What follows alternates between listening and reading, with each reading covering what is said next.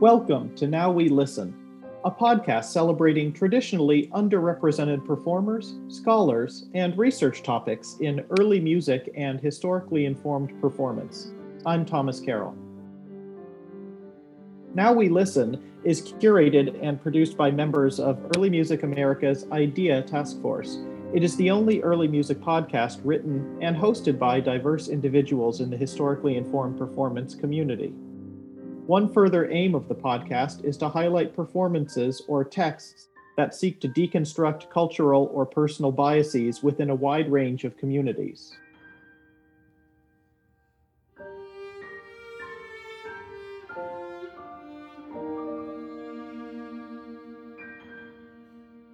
In today's episode, Hungry Listening, Indigenous Musics and Early Music, Diné pianist and scholar Renata Yazzie and Baroque violist and ethnomusicologist Breana McCullough will engage in a dialogue around ways in which we can bring Indigenous perspectives into our interpretation of art music and pedagogy, using Dylan Robinson's book, Hungry Listening, as a starting point. Welcome, Breana and Renata. We are so happy to have you with us today. Hello, Thomas. Nice to see you. Yeah, nice to see you too. Hi, everyone. I'm Renata. It's nice to meet you. So, I guess the easiest way to sort of jump into things, maybe we can start with Renata, just get a brief history of your musical background. Yeah, so I started playing piano when I was very young. My mother is a pianist, and we had a piano in the home. And I showed interest in piano very early on when I was about two or three years old. So she began teaching me piano. And then she enrolled me in Suzuki piano lessons when I was four. And I continued that until I was about 10. And then we moved to the Navajo reservation where there were no piano teachers. And I did not have piano lessons again until college. But in the meantime, you know, my mother continued to help me practice and would guide me through more pieces and pieces that I wanted to learn. So I started a degree in chemistry in 2011 and halfway through that, I added on a music minor and I began studying piano with Falko Steinbach at the University of New Mexico. And then when I graduated with my degree in chemistry, I took a hard left turn back into music. And I finished my master's in musicology and piano performance this past May. And uh, Breana, how about your musical background? I know you're currently studying as an ethnomusicologist, right? Yes, um, Ayuki Panafiev. Hello, my friends. Uh, my musical background I started playing viola when I was in fifth grade, and I absolutely fell in love with it. I decided early on that music is really what I wanted to do and to continue to do. I started a performance degree in Moorhead, Minnesota at Concordia College, but then decided to transfer and complete my degree at CU Boulder where I studied under Erika Eckert, who has been a wonderful support of me throughout my musical career. After that, I spent a year at IU Jacobs School of Music, where I was studying specifically Baroque viola, but then I decided that it was in my best interest to move to the traditional territories of the Gabrielino Tongva people, known today as Los Angeles, California. I'm here now studying under Professor Tara Browner in the Department of Ethnomusicology. Um, my research is mostly on Indigenous representation in early art music, but I also focus on my community, which is the Karuk tribe of Northern California. I've been dabbling in some materials that I've found in various archives pertaining to my tribe and our peoples, but I am also still a very active performer in the sphere of early art music but most of my work is done in spaces that encourage me as an Indigenous person to share my experiences and perspectives. So far, that's what my musical journey has been. you know, one of the things that I always find most fascinating about doing these interviews is just listening to everybody's diverse backgrounds that all seem to lead to this very active engagement with historical performance, early music at this intersection where research and performance kind of mesh together. Earlier, we we just heard the the work Coyotes by Diné composer Connor Chee. Renata, can you tell us more about this piece and what it means to you? Yeah, so Connor Chee is a Navajo or Diné composer from Page, Arizona, and he graduated with both a bachelor's and a master's degree in piano performance. I believe he's the first Navajo to receive a, piano performance degree of any kind. Um, he's and he's just a few years older than me. so that tells you a, a little bit about our, the music education on the Navajo Nation.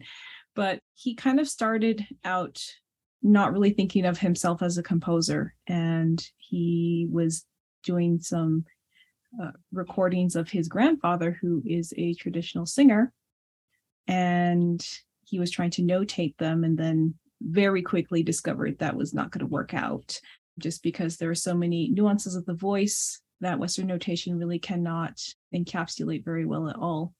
So he took the notations that he had made and he started turning them into piano pieces and he came out with his debut album the the navajo piano which featured 12 vocables for piano and three navajo preludes which were kind of based off of stuff he had learned while transcribing his grandfather's songs so to me this this music that he's created is very well done the heart of it and the foundation of it is very much steeped in Navajo philosophy of song and just it's the essence of Navajo ness, but he's playing it in a classical style on a Western instrument.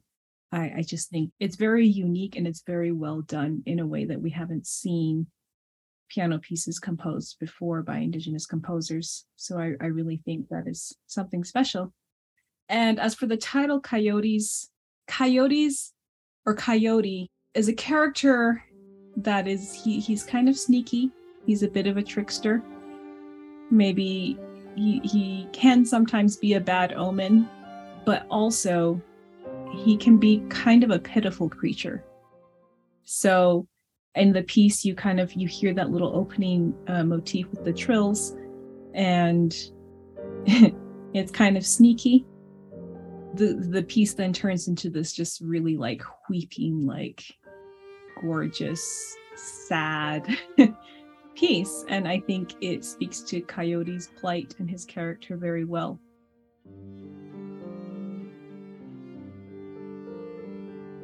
that he attempted to transcribe using western notation and very quickly realized that any sort of semblance to Western notation really wasn't going to work when writing this music down. Strikes me as a very obvious thing that one would think of when looking at indigenous musics or or the the cultures of indigenous peoples that trying to westernize and trying to recontextualize things in in this very narrow western box of how we think about music inevitably falls flat. And I think, Breana, this is sort of the perfect way to lead into talking about Dylan Robinson and hungry listening, resonant theory for indigenous sound studies. Stó:lō musicologist Dylan Robinson engages here in a critique of the settler colonial ways that have been ingrained in our modern customs of experiencing sound that for us are based on consumption and extraction and collection and ultimately violation. Robinson's text proposes ways in which we can recognize epistemological and ontological violence toward indigenous peoples and their musical customs, and calls for a deconstruction of these systems in order to give way to an approach that can ultimately build relationships and foster responsibility and recognize sonic sovereignty and follow due protocols when engaging in decolonial methodologies that can allow for unsettling of our listening practices in our modern ideals of what what we think of when we listen to music. What does it mean in robinson's terms to to be a guest listener and how can you define and expand on sonic sovereignty? Guest listening and this whole idea of nation to nation relationship really builds on this idea of a non-extractive practices that really prioritize forms and systems of reciprocity and responsibility to not only the individuals that you're engaging with, but um, just the broader world in a sense. So, when I think of nationhood, I not only think of our human relations, but our more than human relations. So that comes to the water, the animals, and what we're doing and how it re- impacts uh, our more than human relatives. When it comes to engaging with Indigenous peoples and perspectives in Western art music, a huge element of this is to recognize and support Indigenous artists and musicians this means building those relationships with those communities well before any sort of collaboration happens. That way, there's trust. There was recently an open letter created from Indigenous classical musicians that talks a lot about this that we decide to spend time with you in your projects. This is to be recognized as um, not only an opportunity, so what it means to support Indigenous peoples and musicians is to invest in these musicians and these peoples, their ideas, and try to elevate their voices in a way that is non-extractive or built in a um, in a way that's consuming. So this also brings in the audience. So how is the audience engaging with and interpreting this music, and what is their responsibility as an audience? And this challenges really all sorts of different ways in which we engage with uh, music itself, but also recognizing music itself is its own being and ought to be recognized as such and empowered as such. So, with that, part of unsettling some of these practices involves listening and how we can disturb elements of white supremacy and white power in order to give space and challenge the colonial agenda so that indigenous peoples and voices can not only be elevated but empowered through their music making sharing and artistic autonomy. Yeah i was just going to say you know the legal definition of a native nation is we are sovereign nations within a sovereign nation I mean, even legal scholars have the hardest time defining that. But the important thing is that we are ultimately sovereign nations. And when you come onto our lands and come and engage in our spaces, I think Dylan refers to them as sound territories. And that when you are coming into that space, you are a guest listener, in that you are not privy to all of the cultural knowledge and contexts and meanings and language and historical information that everybody else there has. You you are not privy to that. And in some cases you will never be privy to that information. So how is it that you can go about entering that sound territory that listening space as a guest knowing that you will not ever fully experience that sonic experience like everybody else there so sonic sovereignty basically is the idea that native people set the terms of those sound territories how to engage, what is appropriate, what are the protocols. And as a guest listener, you should follow all of those rules and protocols that are set for you and abide by those terms and respect the sovereignty of the people whose space you are in. That is, I guess, a short definition of guest listening and sonic sovereignty. that's a perfect way to to sum up what is of course a very dense topic that takes a lot of headspace to sort of wrap your head around when you're when you've grown up in a world that encourages non-discriminatory listening of absorbing music without really thinking about the context. And of course robinson talks about this in the book with his his concept of the tin ear listening and taking music from indigenous peoples without any real knowledge of the context of the piece or whether it's a piece that's even meant for performance or if it's meant for consumption or if it's meant to be sort of a collaborative effort between people and in western music often indigenous musics are just stripped of their own sovereignty and repurposed and thrown together in this this mix, this milieu of of just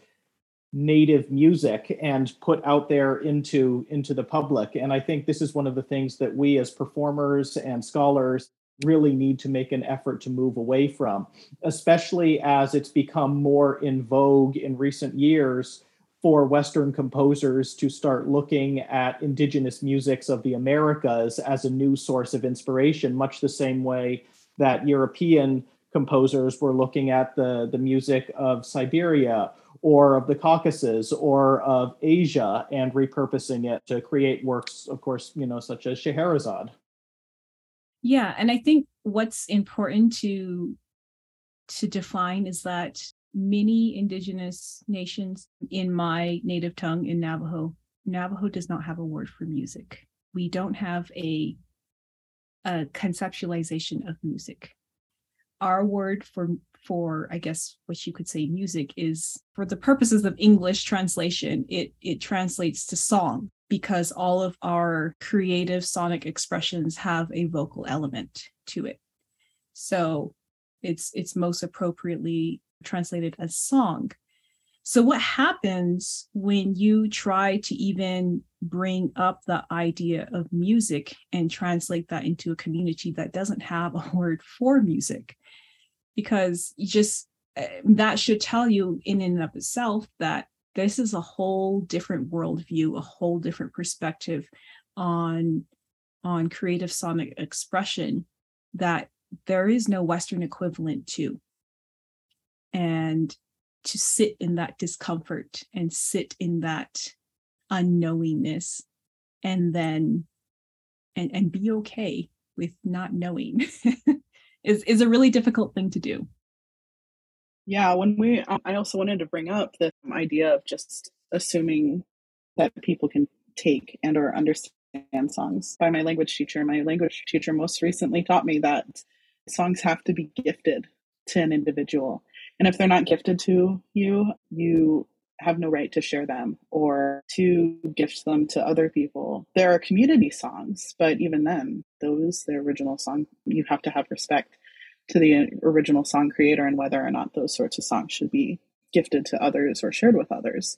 So, this idea of protocol um, is a huge part of this, and something that we can even take within the classrooms is that nobody has the right to this knowledge and nobody has the right to these songs, even people within their entities. There are protocols in place to prevent certain things being shared.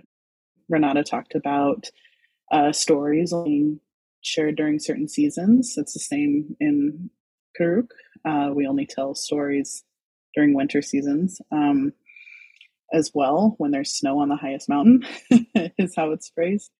And this is something that comes yeah up with the unsettling of things and just recognizing that indigenous peoples are extremely complex each tribal nation has their own protocols, their own histories that uh, deserve to be recognized and given space, but in a way that empowers those individual communities and really elevates their original and or ways of sharing their knowledge systems if they so please. Um, this comes up with transmission as well. I, which I'd I'd love to expand more on, but basically is the idea that indigenous peoples have their own systems of knowledge transmission and they ought to be recognized as such and given the space to be able to fully be expanded on and so that goes back to either traditional or uh, newly developed ways of sharing uh, whether this is through storytelling or song creation but there are ways to engage with this knowledge that somebody may share in a generous way, but do so in an ethical and in, in a good way, what we call a good way. Great. One of the things that we've been making an effort to do is to use uh, plural for uh, peoples and musics when referring to indigenous peoples and musics. Um, the point being that indigenous peoples throughout North America and everywhere in the world are not this cultural monolith, much in the opposite way that many composers in the past have seen indigenous peoples and, and their music, smashing them all together to, to create this fictional non-West. This is, of course, one of the, the issues with defining Western culture's relationship to, to the non-West, um, as so much of Western culture and Western music is defined by what it isn't um, and the othering of other cultures. Can, can you, you speak maybe a little bit to how Robinson suggests that allies and audiences can correct this and, and sort of course correct for this? Uh, when it comes to just being a good ally in general, I believe first and foremost recognizing where you are. so this comes in the form usually of land acknowledgments, but what land acknowledgments tend to miss is actually doing the work around building relationship and reciprocity with the tribes that are originally from those lands, the original caretakers of those lands. So, in a lot of ways, when I think of a good ally, I find somebody this is this is my personal opinion, but somebody who really wants to just elevate indigenous ways of existence and being in the world. And that's a whole nother opportunity and conversation. But i think ways in implementing things like that uh, is just really empowering indigenous peoples in their own right not asking them to conform and assimilate to the organizations and systems that have that were originally imposed us on us in the first place.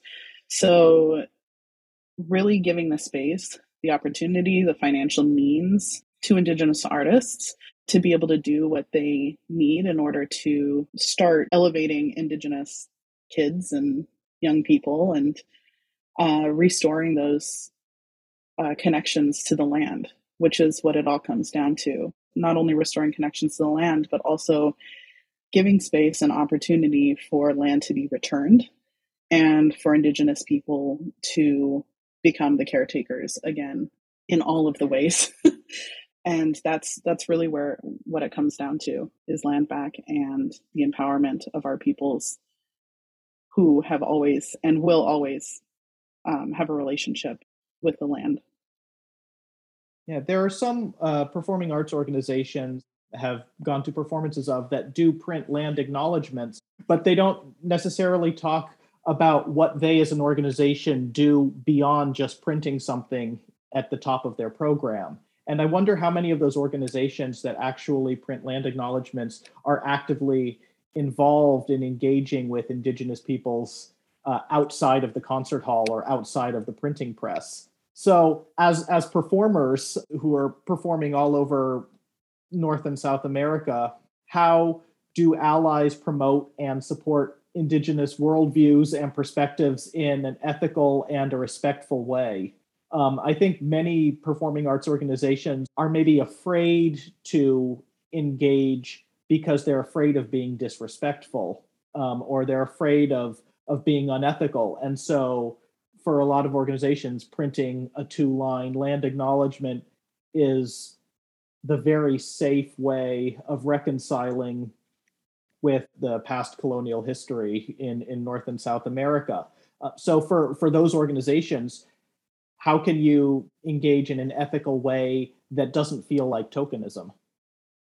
Yes, I've seen a number of ways that music organizations have established kinship with their local communities in the form of offering um, free ticketing for local tribal communities and making that public, not just, you know, a hush hush under the table you know if you if you're native and you come you get in free like to, to make it public so that people are know and are aware. Appointing a paid liaison not just a volunteer but a paid liaison between the music organization and the tribal community someone who is from that community who can help the organization direct their activities and their initiatives and guide that kinship guide those rules help them to to navigate that. And free use of performance space. I mean people who are who musicians who want to perform or even record in a in a nice space providing just that space for them to do that. And then you know access to listservs and social media where they boost the work that local musicians are doing in the community or teachers or you know researchers the work that they are doing featuring them on featuring indigenous music on radio stations interviewing the composers and just really boosting and highlighting the presence of native creatives and and letting them say whatever they want to say. Those are some practical, I guess, practical extensions of kinship that I've seen, in addition to, you know, providing free music education opportunities, music camps, free instruments, free resources for teachers who work on the reservation or for just kids who would like to learn an instrument on their own.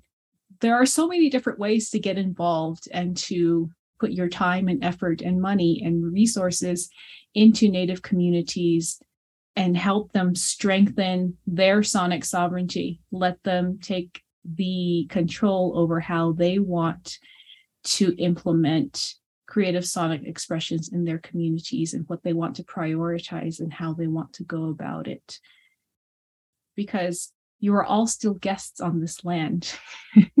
Much of it is unceded territory. And so I think that's a start for developing, you know, good kinship practices.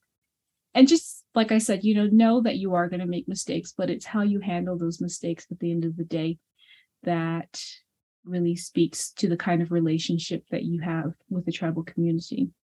Yeah, I think these are all all really great things, and I certainly hope that organizations listening to this podcast take some of these words to heart and really make a more concerted efforts to to truly reconcile and to truly reach out in kinship to indigenous communities wherever these concert halls or these organizations may be.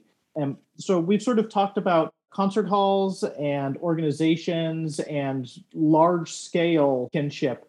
Let's talk now about uh, small scale kinship. What happens when a composer composing in a Western idiom wants to reach out to a member of an indigenous community or wants to incorporate indigenous musics into a new composition how does a composer or a performing group wanting to to reach out and engage directly musically uh, do so in a respectful manner my my biggest suggestion or is always let the composer have the option to say no.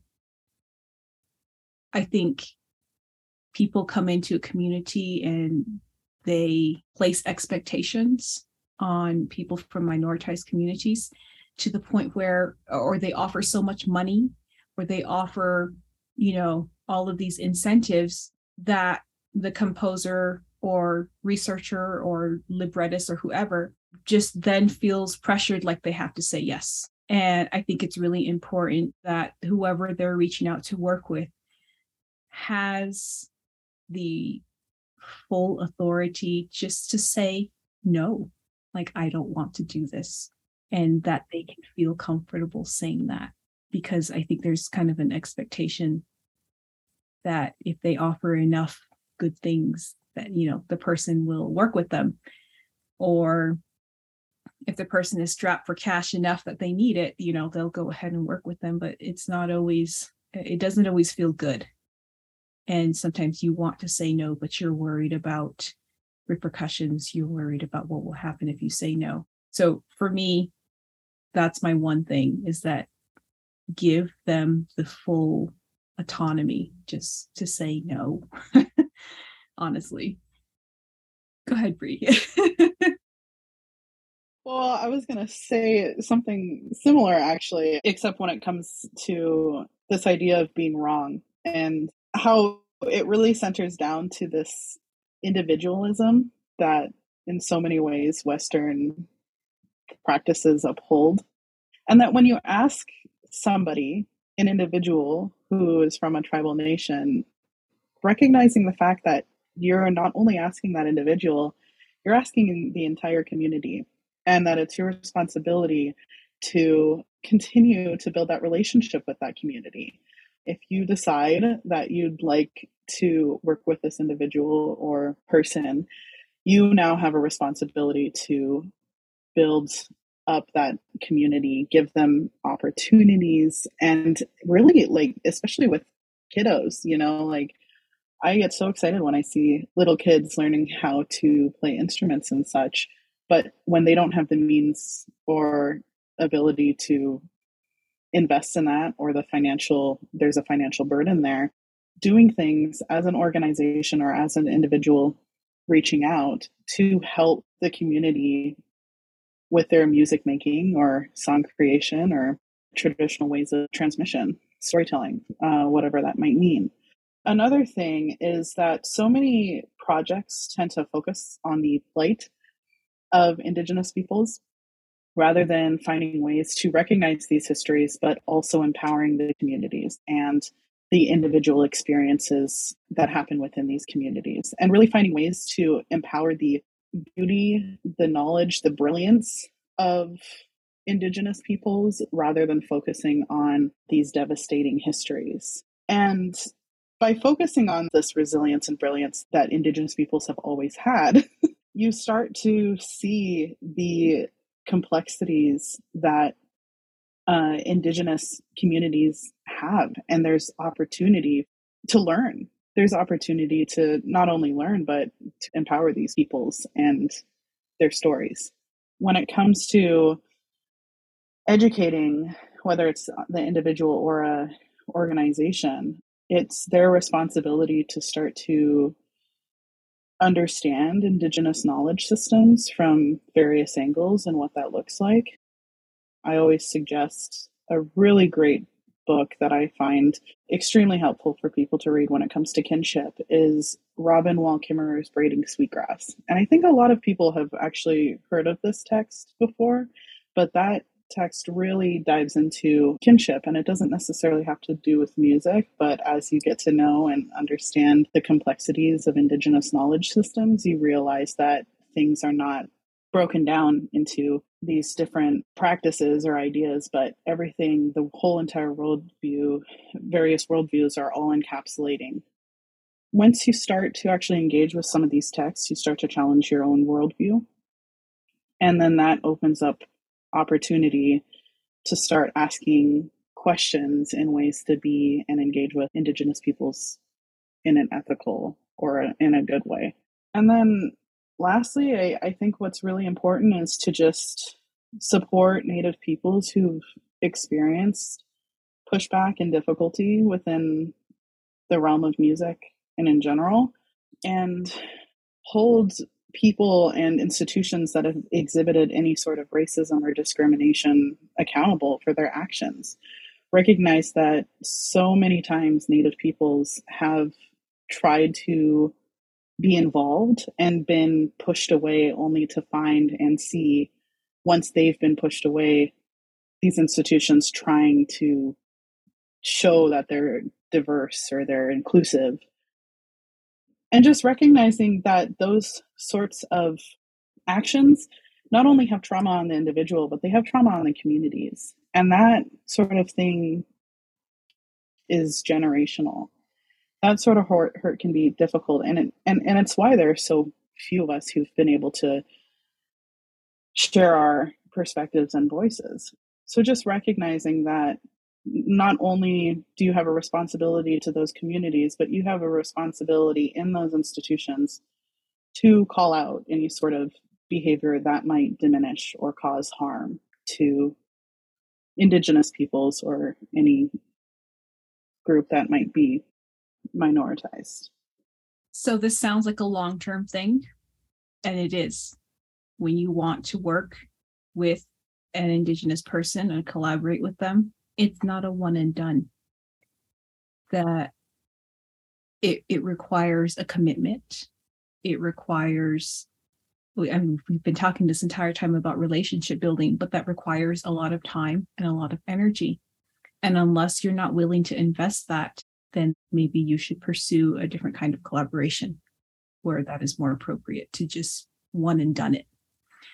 Um, we we like to see I think our most successful collaborations and the most successful, uh, even most successful non-native researchers and the most successful relationships that have been maintained by music organizations, they are well maintained and they have been successful because they have invested the time and the energy and they continue to come back over decades. I mean, they they maintain those relationships and they invest in them in the long term And that that's the key, I think, to successful collaborations by people in the music industry. Yeah, and I think there is something about the modern music industry that prioritizes this sense of one and done in collaboration because they want something to be achieved very quickly and put out into the public. But what I think many people don't necessarily recognize is that that can be extremely violent, penetrative sort of collaboration that forces someone else's worldview onto the the collaborator in a way that opens up all of these different avenues for for long lasting trauma and i think this is something that we very much need to move away from. Can you both share with our audience what some of the work that you two are currently doing that embraces these best practices as examples for for how collaborators in the western tradition can start to approach interacting with indigenous communities? Yeah so i think the most the most salient program that for me that comes to mind is the american indian musician scholarship which i started technically i started in 2018 but we didn't really get going until 2020 and we collaborate with a non-native music organization called the heartbeat music project who Breana also um, is a teaching artist with, they provide free K 12 music education for students on the Navajo Nation. So I said, well, you give them all this music education, you provide them instruments, you provide them lessons, you instill within them this passion for music, and then what? Where where does it go from there? You just release them into the into the world, and then it's like, okay, what do we do now? So the scholarship provides financial assistance for post-secondary American Indian musicians who are studying to in a, in a music program in the United States.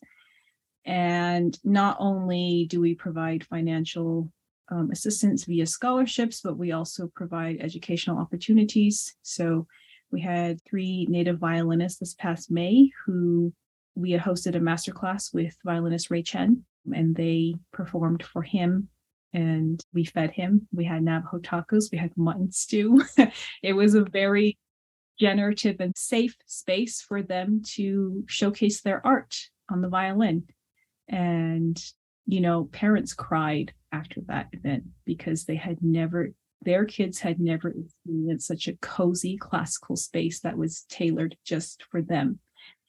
And that is and i just i cried because it was so beautiful to see but that's just one example of some of the work that i'm doing in the community to increase the visibility of native musicians and to give them opportunities and to financially support them and build a support system for them so that they don't have to go through what Breana and i went through in our respective music departments. So they don't have to experience that. And if they do end up going through, you know, similar tragedies, that they won't have to be alone and that they have a support system that they can fall back on. So that is what I am currently doing right now. that's fantastic. That's that's absolutely great, and I'm sure we'll put the link uh, below the the podcast so that uh, listeners can donate and can learn more about the scholarship fund. Uh, Breana, what about you? Yeah, so I am a I'm a teacher as well. I also, of course, as many know, I'm co-chair on the Idea Task Force. So a lot of the work that I've been doing recently really is just trying to work with larger organizations in creating space and opportunity for Indigenous existence and opportunity to share experiences. Really trying to forge a path to allow for more Indigenous peoples to engage with and participate in their passion. That is something that has always driven me is hoping that the work that I'm doing in these organizations within the school creates opportunity for young peoples to pursue their passion. So I, I teach quite a bit. I have a studio and a lot of what I've been fascinated with is the use of language in learning. So, what that means is uh, using syllable emphasis within language to teach rhythms and understanding. This also has to do with my background in early music and how I love the expression within the notes and how young Indigenous peoples can learn expression within the notes by relating it to their own language. So, linguistic knowledge. In addition, I'm hoping to start to really work with young people within my tribe specifically to see if anybody wants to take lessons just to be with another person. Seeing and having that representation is so important for young Native kids and peoples to be able to pursue their careers and musical interests. And so at some point, I would love to collaborate with my tribe, if at all possible, and create a program similar to like what Renata has been doing and work with kiddos in a way that really upholds and prioritizes Karuk epistemological standpoints and perspectives and just really empowers kiddos in their identity, knowing that they are meant to be here and they're important, they're beautiful, and they deserve to have every opportunity to be the people that they want to be. Great. That that's that's also fantastic. I think one of the things that I really appreciate is that the scholarship fund is providing an avenue not only for young musicians but also students studying at the secondary level where so many university students from indigenous populations just get left by the wayside when it comes to scholarships and music in general. Breana and Renata, thank you so much for joining us today. Thank you. Thank you for having us.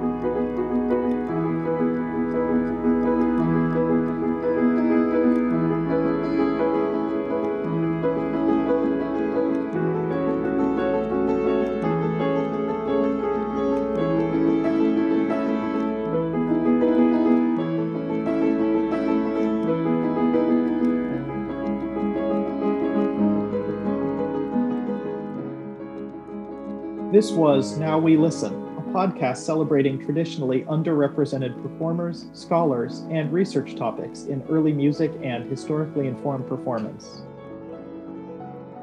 Please join us in our next episode, Female Representation in Entrepreneurship and Education, where we will have the pleasure to talk with Costa Rican Baroque bassoonist and arts entrepreneur and educator Catalina Klein about creating spaces for hopeful resistance in educational projects and supporting female empowerment while referring to essays from the book edited by Wayne Au, Rethinking Multicultural Education Teaching for Racial and Cultural Justice.